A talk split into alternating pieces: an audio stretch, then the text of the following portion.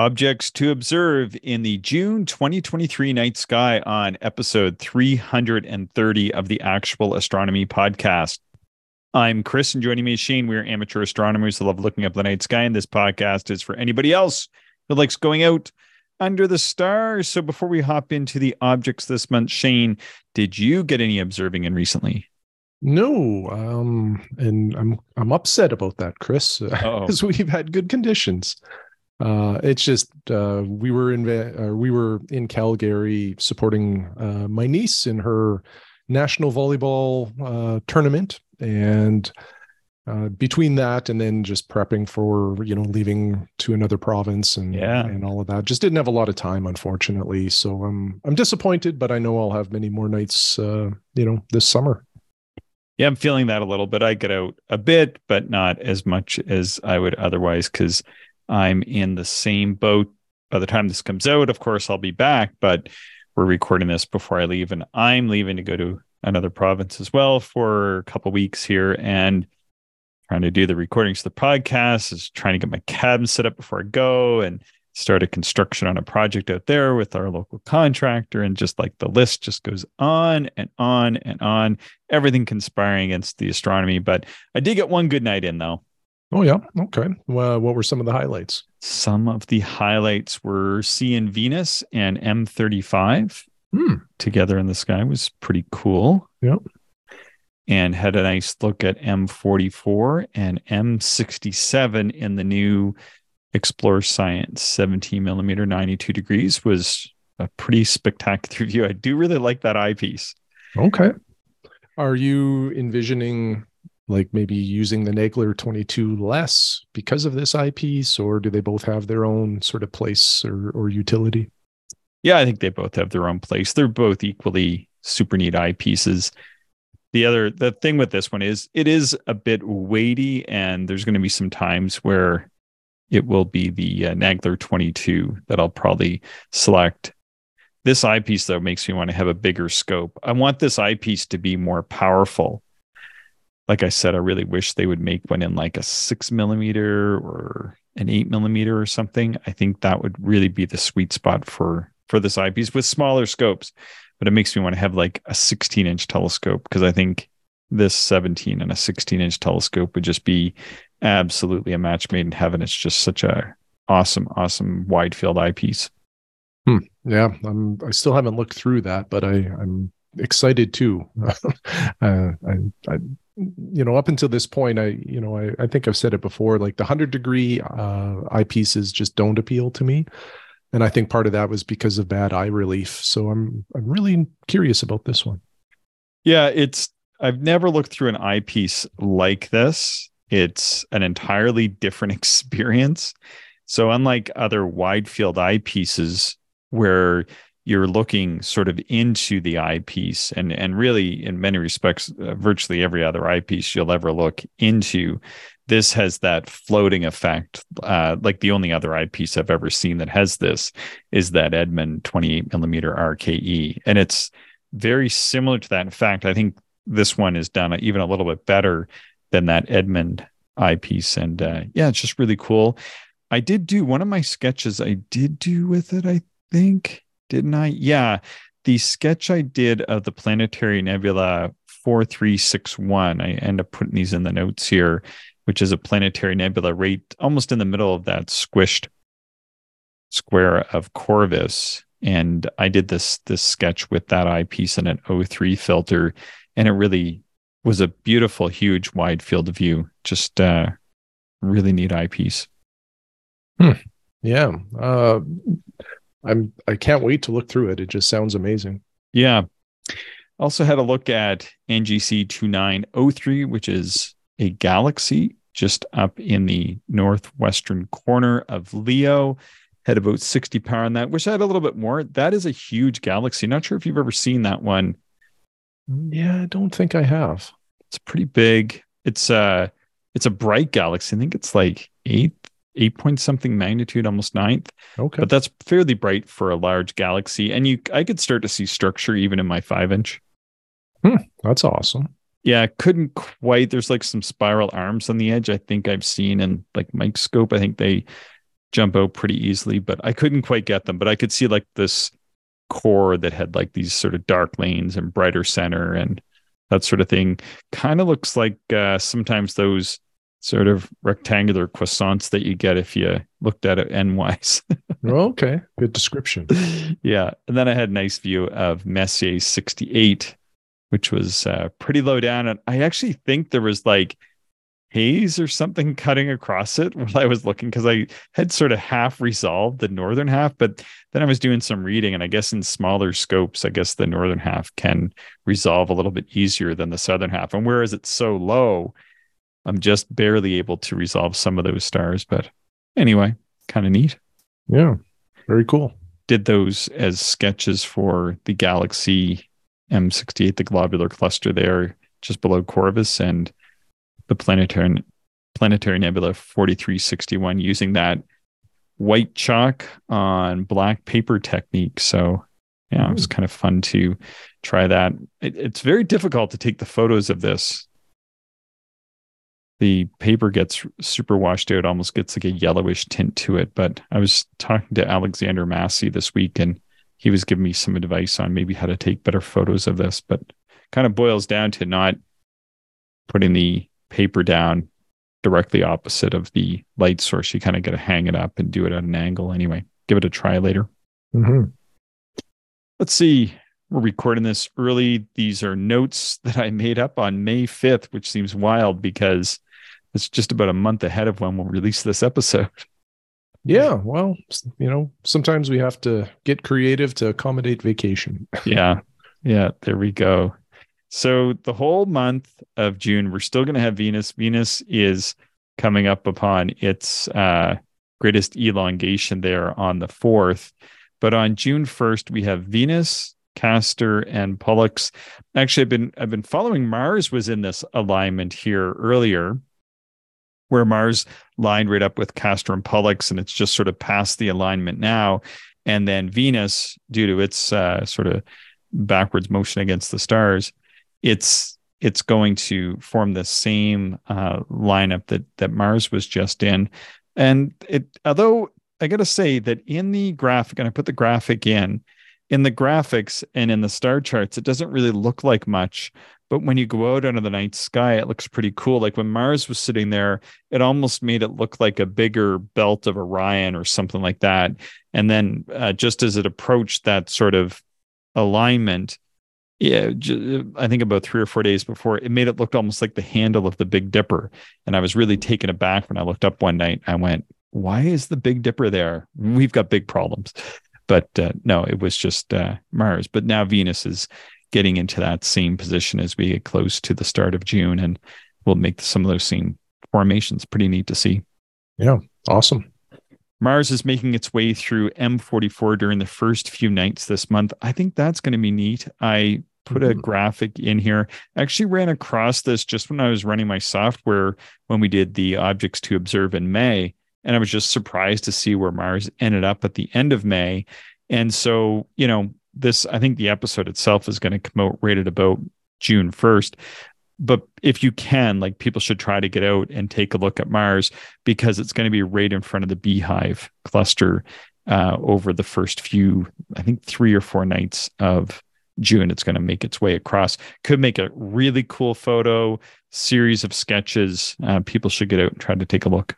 Yeah, yeah. This is any anytime you have a planet lined up with you know a, a brighter deep sky object, like pretty much you, you know the, a lot of the Messiers, particularly these big open clusters, it's quite beautiful. Um, so this is a great opportunity. Which is good because June 3rd is full moon. So on those nights just preceding and, and just after full moon, it's pretty difficult to make any deep sky observations. And we're pretty much getting into perpetual twilight by that mm-hmm. point in time for us anyway. And I'm kind of fingers crossed that these fires that are burning to our north settle down by then, not only for the sky conditions, but also uh, the terrible impact they're having on people that live just just to our north here, right? Mm-hmm. Yeah, it's unfortunate, and the long-term forecast is a hot dry summer so i suspect we might be uh, unfortunately having to deal with forest fires and then you know the the outcome which is smoke yeah i was really uh, surprised that the north is is so uh, tinder dry because we had so much late season snow and and moisture that came down around here. But i was talking to somebody today and they'd been talking to somebody who farms up there. And i guess once you get much past uh, saskatoon things dry out pretty quick it sounds like. Hmm. as i said june 3rd is the full moon. June 4th is venus at its greatest elongation and that's going to be in the evening sky, of course, and it's 45 degrees away from the sun course. Uh, sunset's pretty late on these nights, but Venus is going to be nice and high, making for a great time to go out in the early evening sky, get the telescope set up and take a look at Venus or look at it through the telescope. I actually took a photo of Venus through my telescope and that 17 millimeter 92 degree eyepiece just for fun because it was so easy to get the camera lens lined up with the exit pupil of that eyepiece. I couldn't resist. Cool. June 6th, asteroid 11, Parthenope, is at opposition, shining dimly at magnitude 9.3. Parthenope was discovered by Annibale de Gasparis on 11th of May, 1850, and named after Parthenope, who is one of the sirens of Greek mythology, said to have founded the city of Naples. It orbits the sun every 3.84 Earth years and has a rotational period of 13.7 days, and it's 153 kilometers in diameter. So it's down there just beside Sabik, just to the west of Sabik in the constellation of Ophiuchus. So could be a neat one for people to track down and maybe take photos of or sketch it over a series of nights and see it meandering around the stars there because that's just on the edge of the Milky Way there on Ophiuchus. So pretty pretty good challenge for people to pick that one out of the background stars. I think. Mm-hmm. Yeah, I don't I don't know a lot about asteroids and I don't observe them that much, so I've never actually heard of this one before. Um, and at a magnitude nine point three, uh, you know even inside a city you know it's not a bad or it's not a bad uh, object to give a try. Yeah a small telescope in the city can find this. One of the reasons why i put them in is that for those that are in the city i think they make intriguing targets because here you are you're, you're seeing a whole different world. It rotates pretty quick just in the space of two weeks. And then um or i guess not really that quick because takes about two weeks to do a full rotationary period, uh, but it's uh, only 153 kilometers in diameter. And I think we're all familiar with about how long that is. I'm guessing I think it's like around 120 miles. So it's something that uh, we can travel, you know, in, in the in the form of uh, vehicular travel in just a couple hours easily. And when we think about that kind of distance being not really a, a vast distance on Earth, here you are looking at an object that is only that large in diameter. It's actually a very small object. I mean, we wouldn't want to collide with Earth or anything, and it's not gonna, mm-hmm. mm-hmm. but I just think it's really neat to take a look at these things and then realize how small they are. Yet you can see them. Magnitude 9.3, a pretty good pair of like 10 by 50 binoculars is going to be able to see that from the city and from the country. Pretty much any binocular is going to be able to see it. Yeah, very cool. June 10th, we have the last quarter moon paired with Saturn. For those of us much further east than us, Shane, unfortunately, it's uh, pretty far away uh, for us by the time uh, Saturn and the moon rise over our horizons. But if people are out on the east coast, I think they're going to get a nice pairing of the moon and Mars on the morning of June 10th. Do you know if Europe has an opportunity for that or? No. I, maybe it, it's hard to run it for all yeah, yeah, places right. all the time but uh yeah people should give it a go. I mean it will be on the other side. I think mm-hmm. for places like spain and england i think they kind of get a similar view as we do but it's on the other side. It's it's the moon is sort of just uh preceding saturn in the morning sky for them. Okay. People can give it a shot though. I mean i yep. still think it's kind of neat it's still within a 10 degree field of view for us. So if you have like some of the super wide field instruments like Shane and I have, you can see them in the same field of view at the same time. So well worth it. But no, for sure. Eight degrees apart, I think, for us, or maybe seven and a half degrees apart for us. So it's going to be maybe like six and a half or six degrees for Western Europe. Mm-hmm. June 13th, Venus and the Beehive. So where we had Mars and the beehive at the very beginning of the month. Venus is just outside the beehive. Now, it's not going to traverse the beehive. And even though the beehive is much brighter than M35, uh, people should know Venus will wash out those stars pretty quickly. So uh, you'll want to catch it as it's sort of approaching and then see those stars. But it's going to be a binocular sight to see Venus in the beehive on the evening of June 13th. Again, it doesn't go right across the beehive like Mars does early in the month, but it's going to sort of skirt the very, very far uh, northern edge of the beehive cluster. But pretty neat to kind of see that anyway. Yeah, definitely. June 14th, Jupiter is going to be 1.5 degrees to the right of the moon in the morning sky for people that are much further east than us. So we get it about four degrees away. So really uh, low power wide field telescope or good pair of binoculars to see Jupiter and the moon together. June 16th, take this Friday off so you can stay up all night on Thursday because you're going to have the uh, 20 Massalia asteroid at opposition at 9.9 magnitude. And this way you can see uh, that asteroid.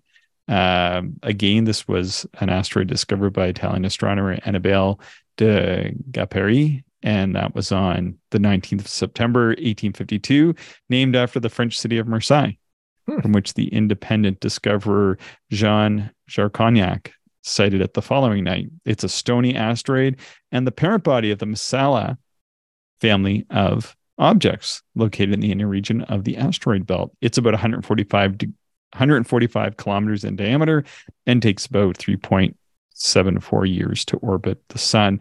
And that's sort of on the other side of Ophiuchus and right in the summer Milky Way, just approaching the Lagoon Nebula. So might be a tough one to hunt down at 9.9 magnitude, but I thought I would throw that in there. Yeah, yeah. Well, you know, another somewhat challenging object that is, you know, possible from a light polluted area. So always like that. Morning of the 16th, we have the 27.9 day old moon. So this is why I think people should should stay out all night on late Thursday night, overnight into Friday. Those are pretty short nights anyway take a look, find that asteroid. Because on the morning of the 16th, Friday the 16th, that's a 27.9 day old moon that's only 3% illuminated for us and four degrees high. It's going to be a little bit easier in the east where it's not quite as old and maybe as much as five or six percent illuminated on the east coast. But I think even for us, this this could be a doable observation to see about as old a moon as you can see. I have seen a 3% illuminated moon before, and it is fantastic. I'm not sure if you've ever seen one that old before, Shane, but it's pretty spectacular. Yeah. Um, I I don't know if I've seen a 3%. Hard to say. I went out to to even just see if I could see it. I used to observe the old moons. The I didn't have a good spot to see new moons. So I started trying to see how old a moon I could see. And we went out and tried to see this one. Uh, my wife and I back before we were married, and it was so cool to see this. We had tried to see it, we couldn't get it. We were driving home, and she caught it between the trees from from a look off, and we pulled off, took out the binoculars, and it was like broken. You you didn't get like any kind of crescent at all all you saw was just the mountain peaks that were on like the edge of the moon. It was spectacular. Oh wow, that's such a unique view. Yeah, I was shocked. And we could see it. Like we could see the moon just like a dark orb in the sky and then just this barely could you even see any of the illumination, but sometimes you get these ones it's uh 4 degrees high, pretty low, but it's it's a fair distance from the sun the way this one lines up. I think it's hmm. well worth trying for. Yeah, absolutely. June 18th we have the new moon and it's pretty close to the summer solstice summer solstice which happens just 3 days later or 3 evenings later and on that night on June 21st we have this great triangle have you heard about this great triangle uh just looking at it now it's kind of neat eh yeah so we're going to have Venus, the moon, and Mars forming this triangle that are separated by about three and a half degrees, mm-hmm. uh, each of them. And it's I, I think it's going to look pretty cool in the sky. This again is one of those things that when you run it, I'm getting I'm getting the handle. After doing these for three years now, Shane, I can look at my software and say that's going to look cool. And I think this is going to be one of those things where in the software it kind of looks a little neat, but I think if you went out, the idea that you can take a regular pair of binoculars that have a five and a half or six degree field of view and point it at this trio of the moon, Venus, and Mars, the two planets in our moon, and the crescent moon, looking quite nice, by the way, and see all of those in the same binocular field at the same time. And in fact, with some of our smaller wide field telescopes, we'll be able to see all three of those targets in the same field at the same time. And what will be neat is to compare the crescent shape of Venus with the crescent of the moon at that time. Mm-hmm. Yeah, very neat. June 26th, we have the first quarter moon and the lunar straight wall visible. I, I put that image that Jim had sent us there last month of that lunar straight wall cutting across that escarpment and i just think that's that's such a great shot that he sent us. Just a reminder people should go out and try to take a look that june 26th maybe it's a little smoky. Hopefully the smoke is long gone by then. My fingers are crossed we get some good rains in the right places for people. And then on that night we can take a look at the moon because we'll still be under perpetual twilight in that evening. Mm-hmm. yeah June 28th, Venus and Mars, they get even a little bit closer at three and a half degrees apart. So that is just close enough that in my lowest power eyepiece and my four inch refractor, I would be able to just barely squeeze them in, I think. Yeah. Yeah. That'll, you're getting close there. it'll do, it'll do. I, I have 3.63 degrees true field. So it'll do it. It'll do it. And the, tak- the Takahashi can work miracles. So it'll do it. And then I put an image of of that in. I I looked up and Shane, I could not see that there was any bright comets this month. I think we're we're out of luck for comets for a little while. I think there's supposed to be a bright one. I was looking up bright comets and next really bright one's supposed to come along in like 2024 September, October kind of mm-hmm. time frame. We have a few brighter ones that are trucking along for hopefully good good reasonable binocular and telescope views later on this year. But right now we we don't have any bright comets at all that i could find anyway. Yeah you know we're unless something changes and like we've mentioned before comets are highly unpredictable and can and can sometimes flare up unexpectedly. Unless something like that happens there's really nothing that will be super bright uh, anytime soon. Now, there's certainly comets to observe if you have some, you know, telescopes and optics that, uh, or you know, probably a telescope and a dark sky is really what would be needed for for a number of these comets because they're, you know, a lot of them are double digit magnitudes. So, yep, yeah, yeah. I think the brightest one I found was 10.9, visible only from the southern hemisphere. So I was like, not putting it in. Nope. Good stuff. Okay. Do you have anything to add to the end of our episode? Uh, the only thing I'll say is that the show notes for this episode will be available on our website, www.actualastronomy.com. Uh, so just uh, we we always post the show notes for this episode just as a good reference, so that you don't have to feverishly write everything down or try to remember everything that was said. Yeah, I know we've had a few requests for the show notes, and I was looking at one of the requests today from Tom Odvis, and uh, I felt bad. I, I sent him some detailed replies because I don't think what he was looking for was actually in the show notes anyway. Mm, so mm-hmm. wouldn't have mattered if those were posted or not. He would have still been chasing after us for the information. If people do ever want more information about the show or the show notes, and we we haven't, it it would be I think it would be too difficult to post them all. And often the information maybe that you're looking for, you might not even find it in the show notes anyway. So just send us an email to actualastronomy at gmail.com. Always happy to hear from people. And I'll take a look at the show notes. Um, they're just on my Google Drive. And if it's in there, I have no problem sending them out to people. Mm-hmm but in general like if you're looking for something specific uh, outside of these shows then please just uh, just reach out and we'll we'll try to get you whatever information we can provide. We're not holding anything back here. Yeah absolutely. All right. Anything else to add to the show shane? That's a good point. Yeah no that's it chris. All right. Well thanks shane. Thanks everybody for listening. Please subscribe and do us a favor of sharing the show with other stargazers you know. Thanks for listening and you can always reach us at actualastronomy at gmail.com Clear skies, y'all. Thank you, everyone, for listening, and we hope you enjoyed the show. If you are interested in more information, would like to contact us, or if you would like to support the podcast, check out our website, actualastronomy.com.